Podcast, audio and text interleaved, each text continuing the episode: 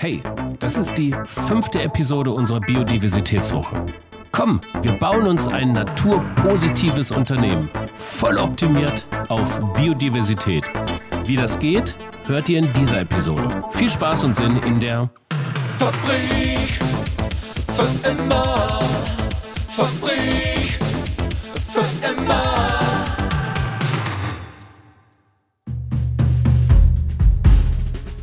Herzlich willkommen zur Biodiversitätswoche in der Fabrik für immer. Gesponsert von Veganz, der Lebensmittelmarke für veganen Genuss und bewusste Produktvielfalt aus Berlin. Wir sagen Danke an Deutschlands innovativste Foodmarke. Und jetzt guten Appetit. Komm, wir bauen uns ein naturpositives Unternehmen. Das ist der Titel unserer heutigen Episode, nämlich wir sind schon in Episode 5 unserer kleinen und feinen Biodiversitätswoche und zu Gast ist heute wieder Dr. Frauke Fischer. Hallo Frauke. Hallo Frank. Jetzt haben wir ja in den letzten Episoden ja schon so einiges gelernt, wie ich zum Beispiel herausfinde, wie mein Unternehmen äh, oder wie ich zum Beispiel herausfinde, welchen Einfluss mein Unternehmen auf Biodiversität hat oder wie ich mit meinen Stakeholdern und MitarbeiterInnen ein gemeinsames Verständnis ähm, zum Schutz von Biodiversität entwickle. Wie ich das im Unternehmen förder und Greenwashing vermeide, hatten wir und wieder, wie Biodiversität in den Nachhaltigkeitsbericht kommt. Und heute haben wir die grüne Wiese.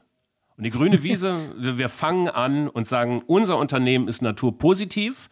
Und ähm, wir kuscheln mit Regenwürmern, wir streicheln Mücken, wir sind pro Natur und verdienen dabei auch noch Geld dabei. Da bin ich mal gespannt, was da rauskommt. Ähm, Super. Genau. Und erstmal äh, vorab, ich habe es ja vor kurz gelesen. Glückwunsch zur Vize-Weltmeisterschaft, Frauke. Ja, vielen Dank. Was, äh, zu was habt ihr denn die Vize-Weltmeisterschaft errungen? Also, wir sind Vizemeister Schokolade sozusagen. Vizemeister Schokolade? genau, Vize-Weltmeister, nicht einfach nur Vizemeister. Genau, es gibt tatsächlich die International Chocolate Awards. Das sind ähm, die einzigen unabhängigen Schokoladenmeisterschaften, wo sich also wirklich 25 Kakaosommeliers einzelne Schokoladen vornehmen. Also es gibt unterschiedliche Kategorien, dunkle Schokolade, Vollmilchschokolade, Schokolade mit irgendwas drin.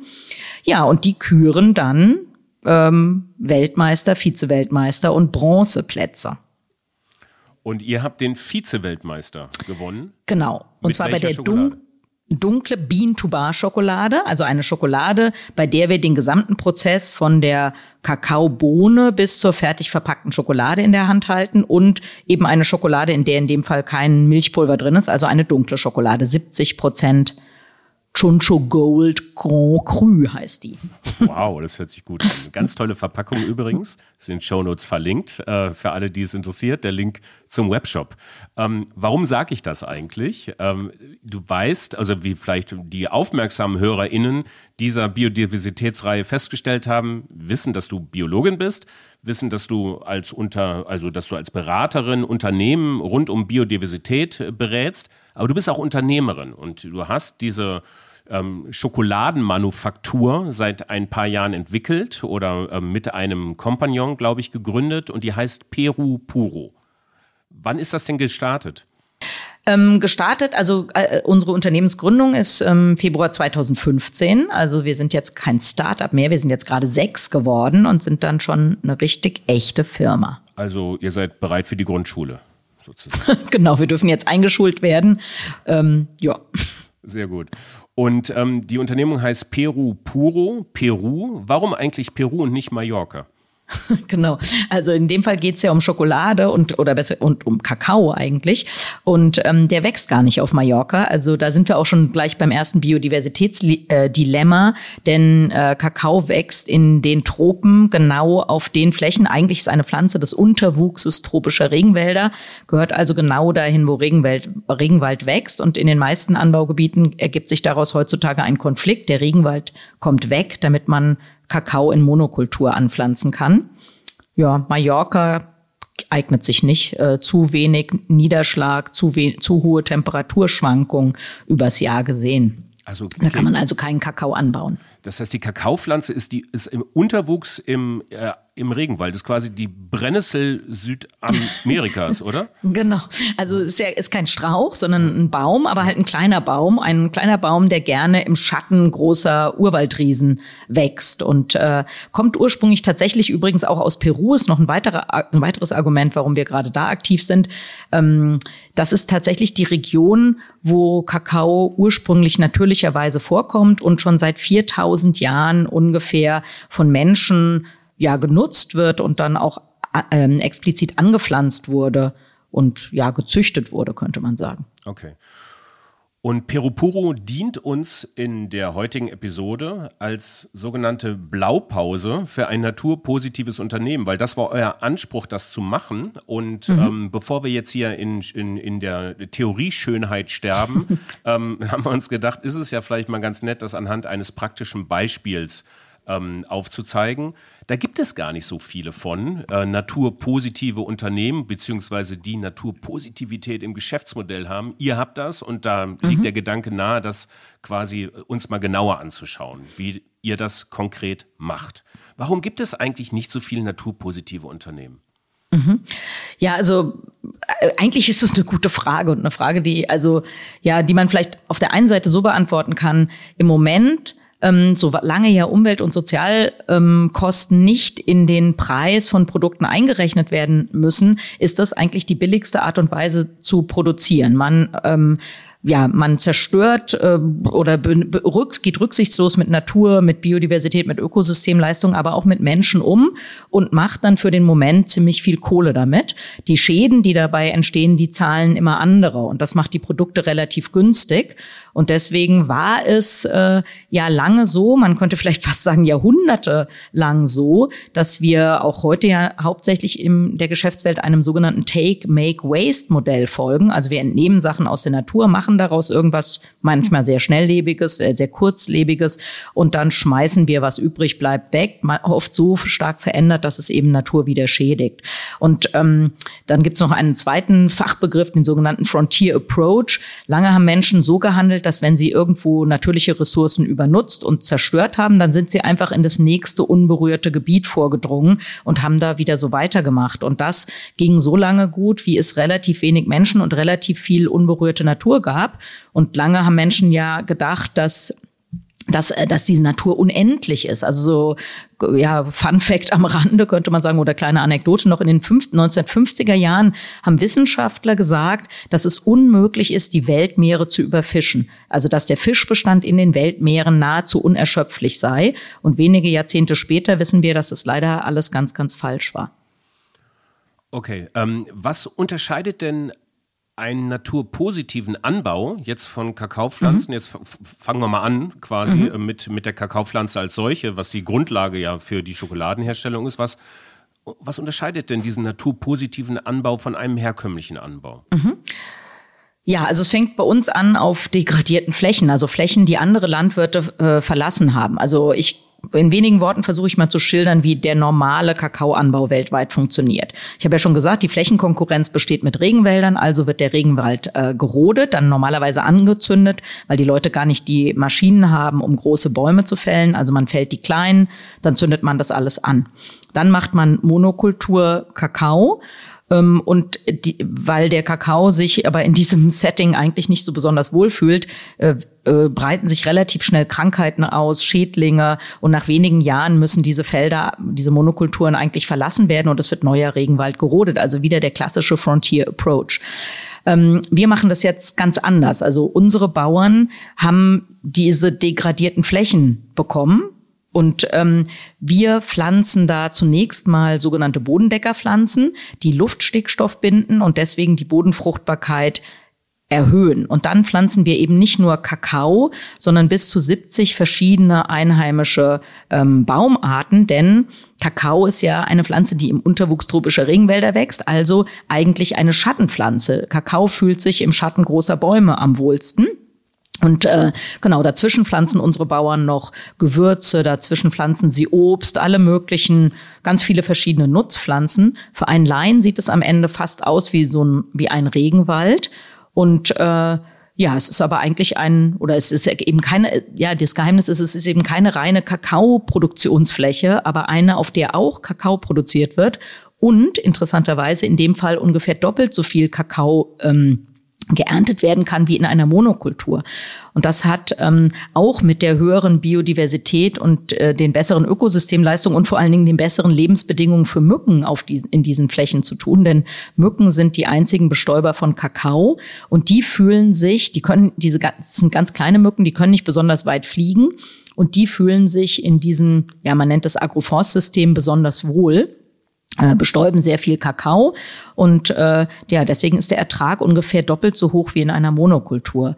Und wie gesagt, also man hat eine äh, ursprünglich eine degradierte Fläche gehabt, eine Fläche, auf der quasi nichts mehr wuchs, eine Einöde, vielleicht noch so ein bisschen so Elefantengras. Und dann hat man ein relativ ähm, diverses System danach. Und deswegen ist es natur- und biodiversitätspositiv. Diese degradierten Flächen, sind die im Eigentum dieser Bauern äh, oder der Kooperativen? Ja, genau. Das ist auch, das ist eigentlich auch noch eine große Besonderheit und etwas, was ähm, ja nachhaltige Landwirtschaft in vielen Regionen der Erde kompliziert macht, sind tatsächlich die Eigentumsverhältnisse. In unserem Fall ist es so, diese Flächen gehören den Bauern. Und den, den Bauern gehören auch 900 Hektar Regenwald. Die hat ihnen der peruanische Staat übereignet und eigentlich mit der Absicht, dass die nach und nach auch gerodet werden, um da Kakao anzubauen. Aber unsere Bauern haben sich bereit erklärt, diesen Regenwald zu schützen. Also die bauen auf insgesamt 5, sind 45 Kleinbauernfamilien, die bauen auf 65 Hektar Kakao, diese Agroforstsysteme an und 900 Hektar Regenwald schützen sie. Haben also ein privates Schutzgebiet, könnte man sagen. Nun ist das ja so, oder, oder vermutlich nicht so, dass ich eine degradierte Fläche erwerben kann, eine Kakaopflanze oder andere Bäume und Agroforstsysteme pflanze und dann sofort ähm, in die Monetarisierung komme, also das mhm. Abverkaufe. Wie lange wie lang dauert sowas eigentlich, bevor so ein Agroforstsystem fruchtbar wird? Mhm. Also das Tolle daran ist ja wieder, dass es eben nicht nur um diesen Cash Crop, dieses Cash Crop Kakao in dem Fall geht. Bei dem Kakao dauert das so fünf, sechs, sieben Jahre, bis die Kakaobäume fruchten und man dann Kakao verkaufen kann. Aber die Gewürze, die man dazwischen pflanzt, ähm, das Obst, das man dazwischen pflanzt, das kann man äh, oft schon viel, viel früher verwenden. Das ähm, essen unsere Bauern, das dient entweder ihrer eigenen Versorgung oder sie verkaufen das auf lokalen Märkten und äh, generieren so zusätzliches Einkommen. Und je länger so ein Agroforst System steht, umso lukrativer wird das. Also ich habe ja schon die Schattenbäume erwähnt. Einer unserer Bauern, der hat vor ähm, also man muss dazu sagen, unsere Firma gibt seit 2015, aber mein Kollege arbeitet schon seit 20 Jahren mit den Bauern zusammen. Und ähm, vor 20 Jahren hat einer dieser Bauern ähm, so eine Mahagoni-Art gepflanzt. Und jetzt hat er, also als, als Schattenbäume, und jetzt hat er da mal einen Baum von verkauft. Und dieser einen, diesen einen Baum hat er verkauft an jemanden, der hat ihm dafür 1000 Euro gegeben. Er hat äh, 1000, für 1000 Euro diesen Baum gekauft, weil er daraus irgendwie Möbel machen wollte oder Parkett, also ein hochwertiges Produkt. Und man muss ja sagen, dieser Baum Bauer hat hunderte von Bäumen gepflanzt. Und ähm, der ist also damit über einen langen Zeitraum gesehen auch in unserem Verständnis ein sehr, sehr wohlhabender Mann geworden. Ähm, wie seid ihr denn an diese Kooperativen, an diese Bauern gekommen? Macht man da eine Internetsuche auf und suche mhm. nach äh, Agroforst, Bauer und Peru und findet dann mhm. direkt, aber wie, wie kriegt man ja. einen Zugang zu, zu, den, ähm, ja, zu den Locals und äh, zu dem Wissen auch? Mhm. Also bei uns ist es ein sehr spezieller Fall. Der Bruder meines Kollegen ist in Peru ums Leben gekommen und äh, dann hat die Familie einen ähm, Verein gegründet in Erinnerung an ihren Sohn und Bruder und hat so angefangen, die Bauern zu unterstützen. Das ist also ein sehr spezieller Fall. Ähm, wenn man das jetzt übertragen wollte, dann kann man aber, glaube ich, schon sagen, wir haben ja ähm, staatliche Entwicklungshilfe und es gibt, ähm, es gibt Naturschutzorganisationen, die solche Menschen unterstützen. Wir finden Unterstützung in, von Organisationen der staatlichen Entwicklungshilfe. Und wenn man jetzt auf der Suche wäre, wenn man also so vom, vom, von Null anfangen würde, dann wären das wahrscheinlich ganz gute Adressen, um vielleicht an solche Menschen zu kommen. In unserem Fall, wie gesagt, war das ein ganz ähm, ein großer Spezialfall und äh, auch nochmal, was auch sehr besonders ist, die Bauern hatten diese Kooperative noch gar nicht. Mein Kollege, der hat ähm, mit seinem Verein ähm, die Bauern dabei überhaupt erst unterstützt, so eine Kooperative ähm, aufzubauen. Und das alles geschah nicht, um später mal eine Firma zu gründen. Das sollte ich vielleicht auch noch kurz sagen. Diese Firma haben wir eigentlich gegründet, weil niemand den Bauern den Kakao zu einem fairen Preis abgekauft hat. Wir hatten überhaupt nicht vor, ein Unternehmen zu gründen sondern der Verein meines Kollegen hat die Bio-Zertifizierung bezahlt, der hat die Fairtrade-Zertifizierung bezahlt und dann hat niemand den Bauern den Kakao für einen fairen Preis abkaufen wollen und das wollten wir nicht hinnehmen und deswegen haben wir überhaupt diese Firma gegründet. Also ein bisschen andere Gründungsgeschichte als viele andere Unternehmen. Okay, zum Thema Preisfindung kommen wir gleich noch. Jetzt nochmal auf die Überschrift zurückgeritten. Komm, wir bauen uns ein naturpositives Unternehmen. Heißt, dass wir mit einer hohen Wahrscheinlichkeit guten Erfolg haben, wenn wir irgendwas mit Ernährung machen. Das sind ja, glaube ich, mhm. die, die jetzt anhand, ähm, die aufgrund Schwund an Biodiversität am ehesten betroffen sein, sein werden. Und dann entscheiden wir uns dazu, einfach mal ein naturpositives Ernährungsunternehmen zu werden und ähm, haben die Idee, dass wir Regenwald retten wollen, indem wir zum Beispiel mit internationalen Organisationen zusammenarbeiten, um Kollektive vor Ort zu finden, mit denen wir gemeinsam was starten können. Das wäre doch ein valider Weg, oder? Mhm, genau. Also dazu muss man ja auch noch sagen, also erstens, viele Produkte, gerade in den Tropen, die in Regenwäldern wachsen, die sind ja extrem wertvoll als äh, Inkredenzien für Kosmetika, für Lebensmittel, aber auch für den Pharmasektor. Das heißt, wenn man ähm, ja solchen Regen, wenn man jetzt auch Regenwald schützen würde und dann nachhaltig solche Produkte, also die sogenannten, also man nennt es Non-Timber Forest Products, also nicht Holzprodukte aus, aus stehenden Wäldern, ähm, da gibt's glaube ich, einen Riesenmarkt, die äh, zu vermarkten und daraus Geschäfte zu entwickeln. Positive ja. Geschäfte für Biodiversität, weil der, weil die Idee dahinter ja ist, den Regenwald stehen zu lassen. Und sowas wie wir mit dem Kakao machen, also dass man degradierte Flächen wieder ähm, aufwertet und biodiversitätsfreundlicher gestaltet. Das gibt's natürlich auch, gibt's für Kakao, das kann man sich auch für Kaffee überlegen oder ähm, für, für andere ja, tropische Früchte zum Beispiel. Äh, kann man sich das denn generell für Monokulturen auch überlegen? Also was ist mit Weizen, was mhm. ist mit Palmöl ja. und so weiter und mhm. so fort?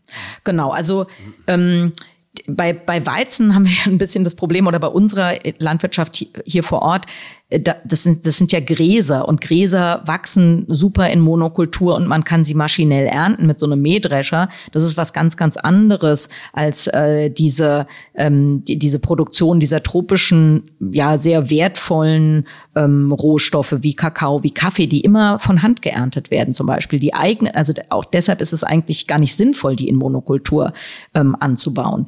Also ähm, ja, man kann das auch, man kann das auch für andere Sachen machen, für Weizen. Also man kann natürlich Bio-Weizen machen und man kann äh, kleine Felder machen und man kann dazwischen Hecken machen und Blühstreifen. Das wäre bei Weizen die super Idee. Aber Weizen in so einem gemischten System zu machen, das wäre, glaube ich, nicht sehr zielführend, weil das dazu führen würde, dass man das eben nicht mehr maschinell ernten könnte.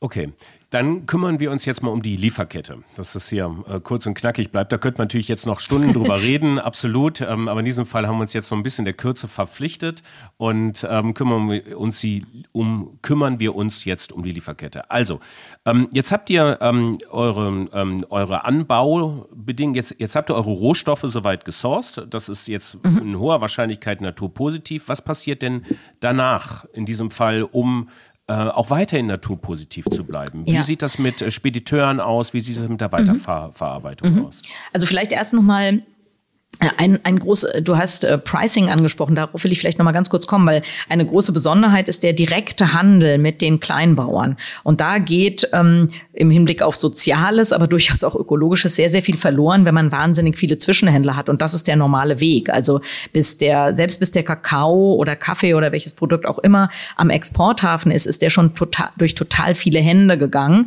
Jeder schneidet sich ein Stück vom Kuchen ab. Und das Ergebnis ist, dass der, der die Arbeit eigentlich gemacht hat am Anfang, Anfang der Kleinbauer der ist, der am aller, allerwenigsten abbekommt. Gut, also das vermeiden wir. Wir kaufen unseren Kakao direkt bei den Bauern. Wir zahlen den, ähm, das Doppelte des Mindest-Bio-Fair-Trade-Preises direkt am Hoftor. Also der ganze Transport, die Transportkosten, die Verpackung, das äh, stemmen alles wir. Ähm, es gibt äh, ja einen Lastwagenfahrer, der den Kakao in der Kooperative abholt und dann wird das äh, über die Ahnten transportiert in, mit einem Laster. Das ist, äh, da haben wir wenig Einfluss, also äh, gibt keinen Elektrolaster, der mit regenerativem Strom betrieben werden kann oder irgend sowas. Da sind wir an das gebunden, was in Peru möglich ist. Dann ähm, wird unser, also wir importieren teilweise den, den rohen Kakao, aus dem wir Schokolade machen.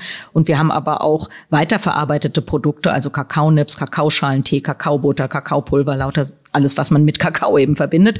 Da machen wir die Weiterverarbeitung in einer biozertifizierten Firma in Lima. Und alles zusammen kommt dann auf ein Schiff und wird in einem, mit einem Container äh, nach Deutschland transportiert.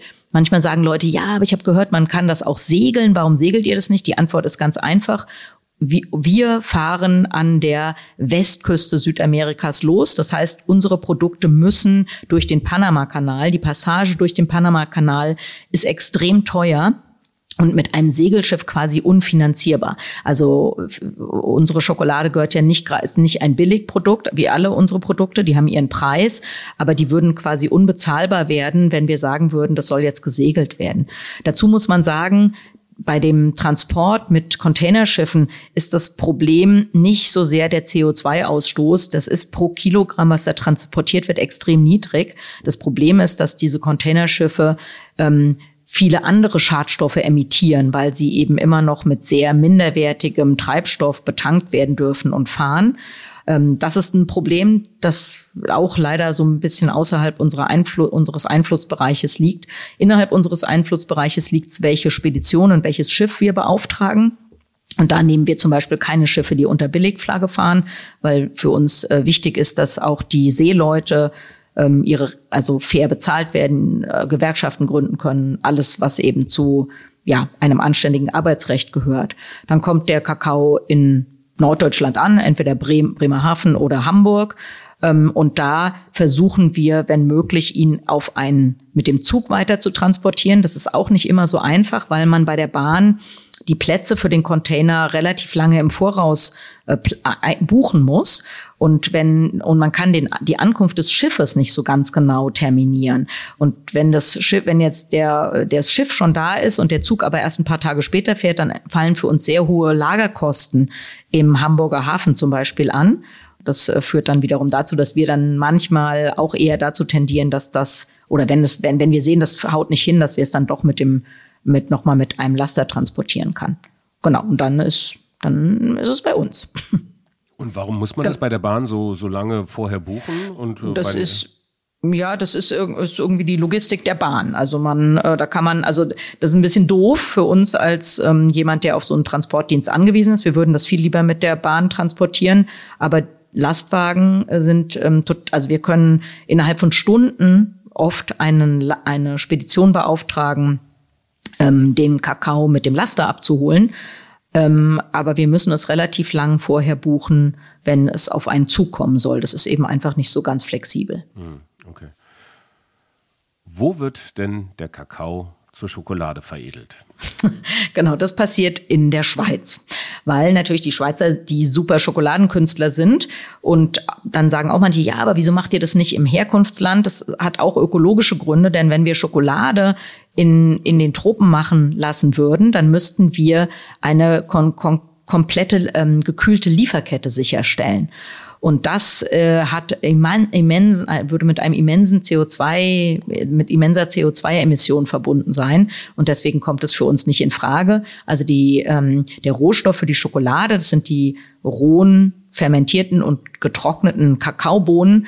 Und die kommen vom Hafen direkt in die Schweiz. Und da wird dann ähm, ja für uns Jahrgangslagen und Sortenreihen Schokolade gemacht.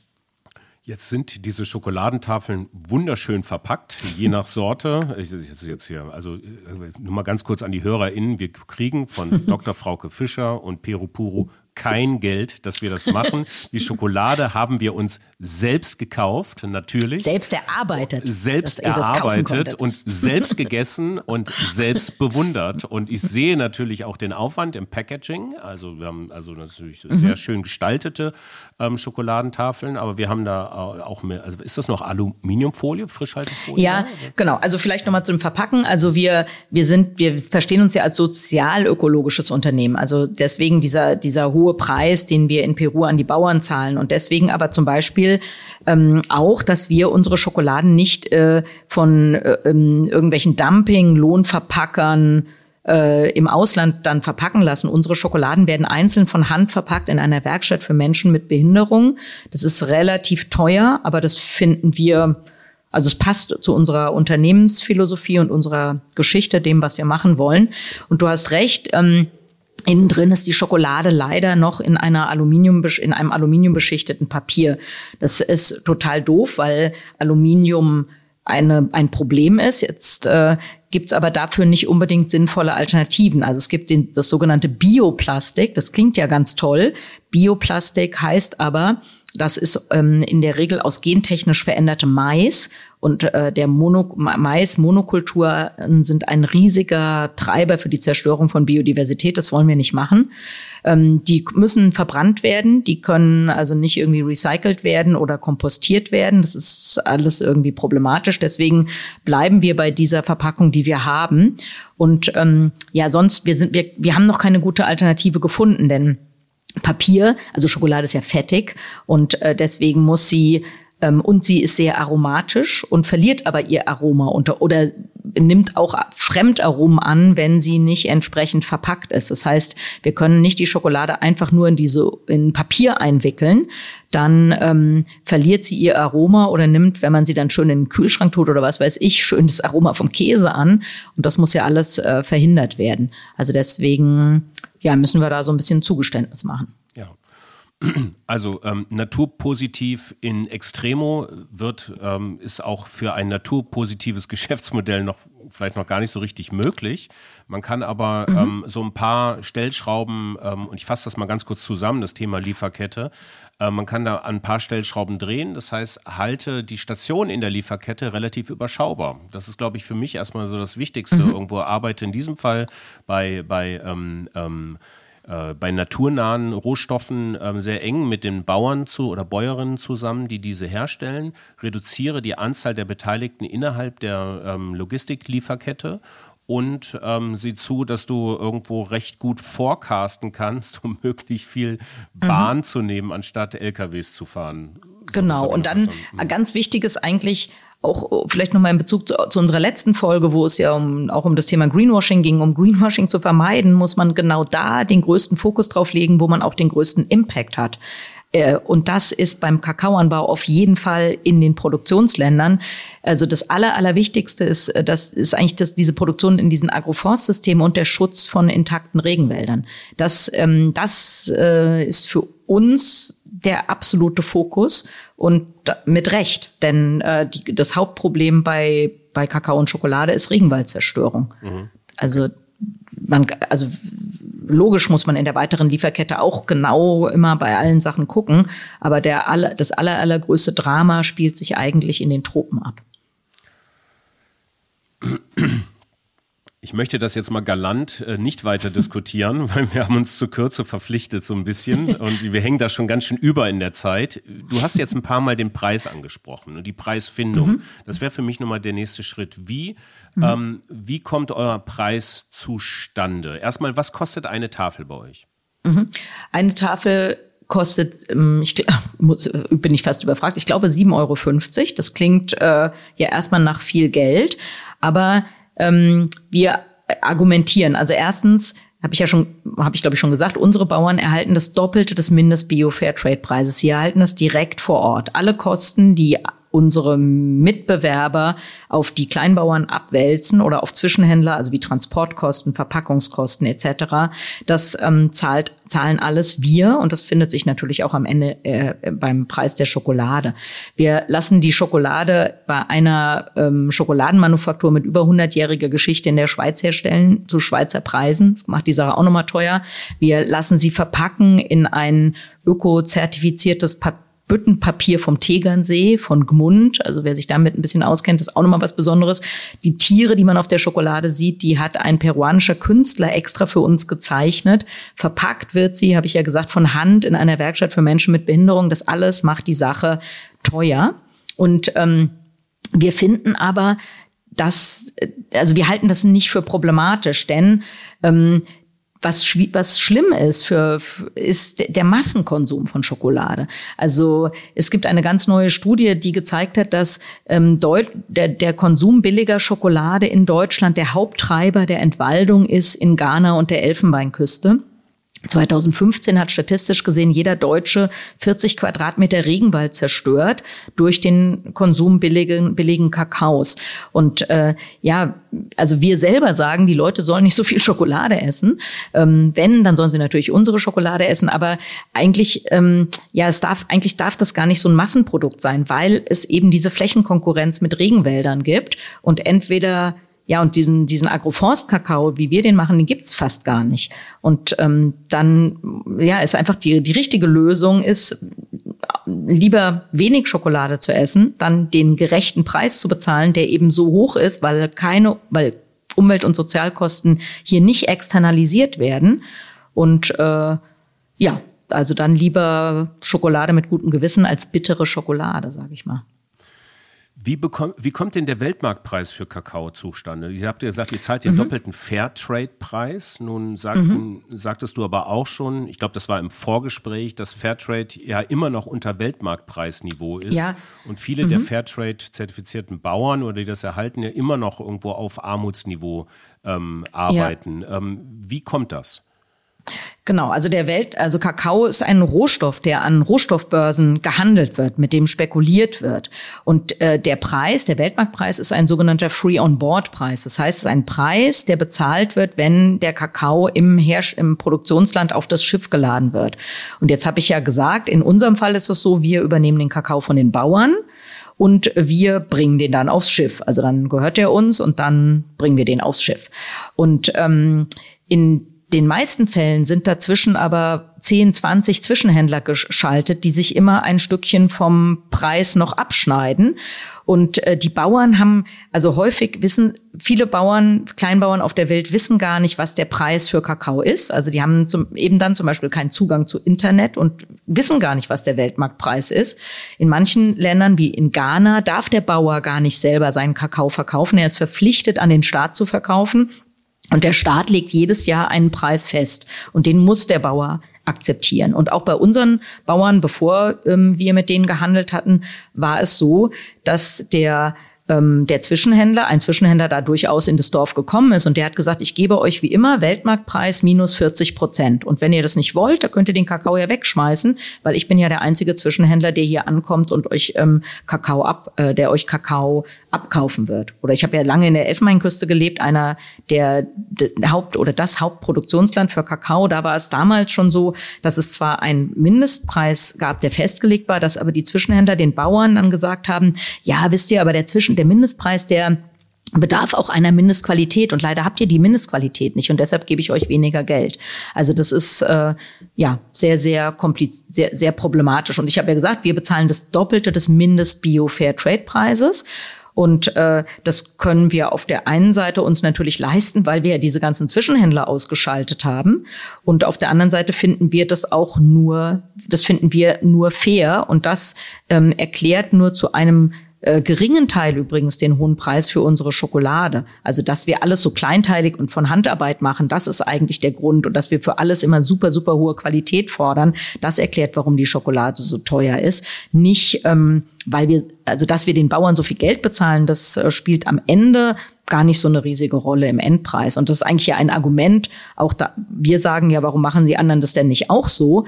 Ähm, auch Billigschokolade würde nicht wahnsinnig viel teurer werden, wenn man die Kleinbauern fair bezahlen würde.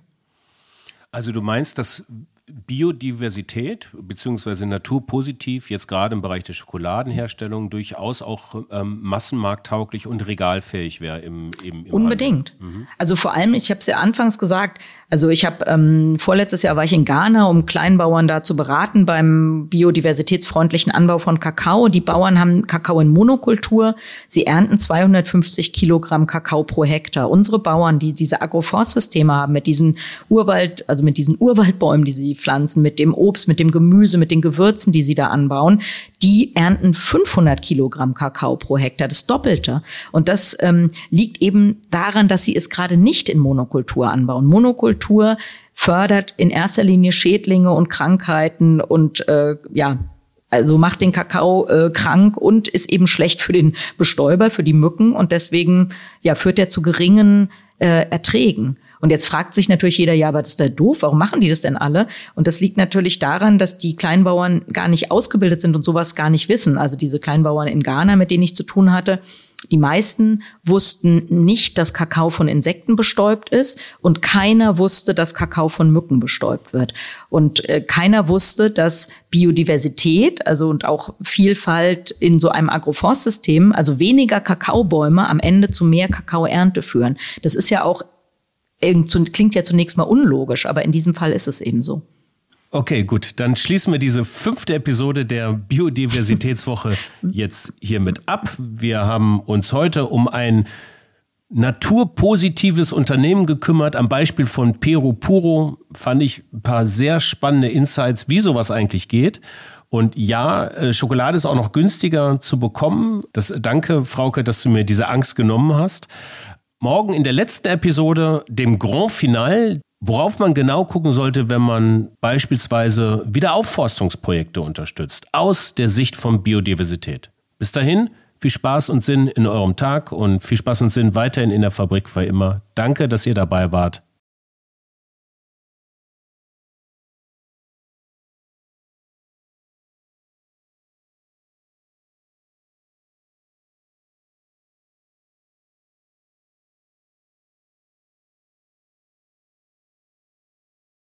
Danke, Frauke, und ciao. Vielen Dank, ciao. Fabrik für immer.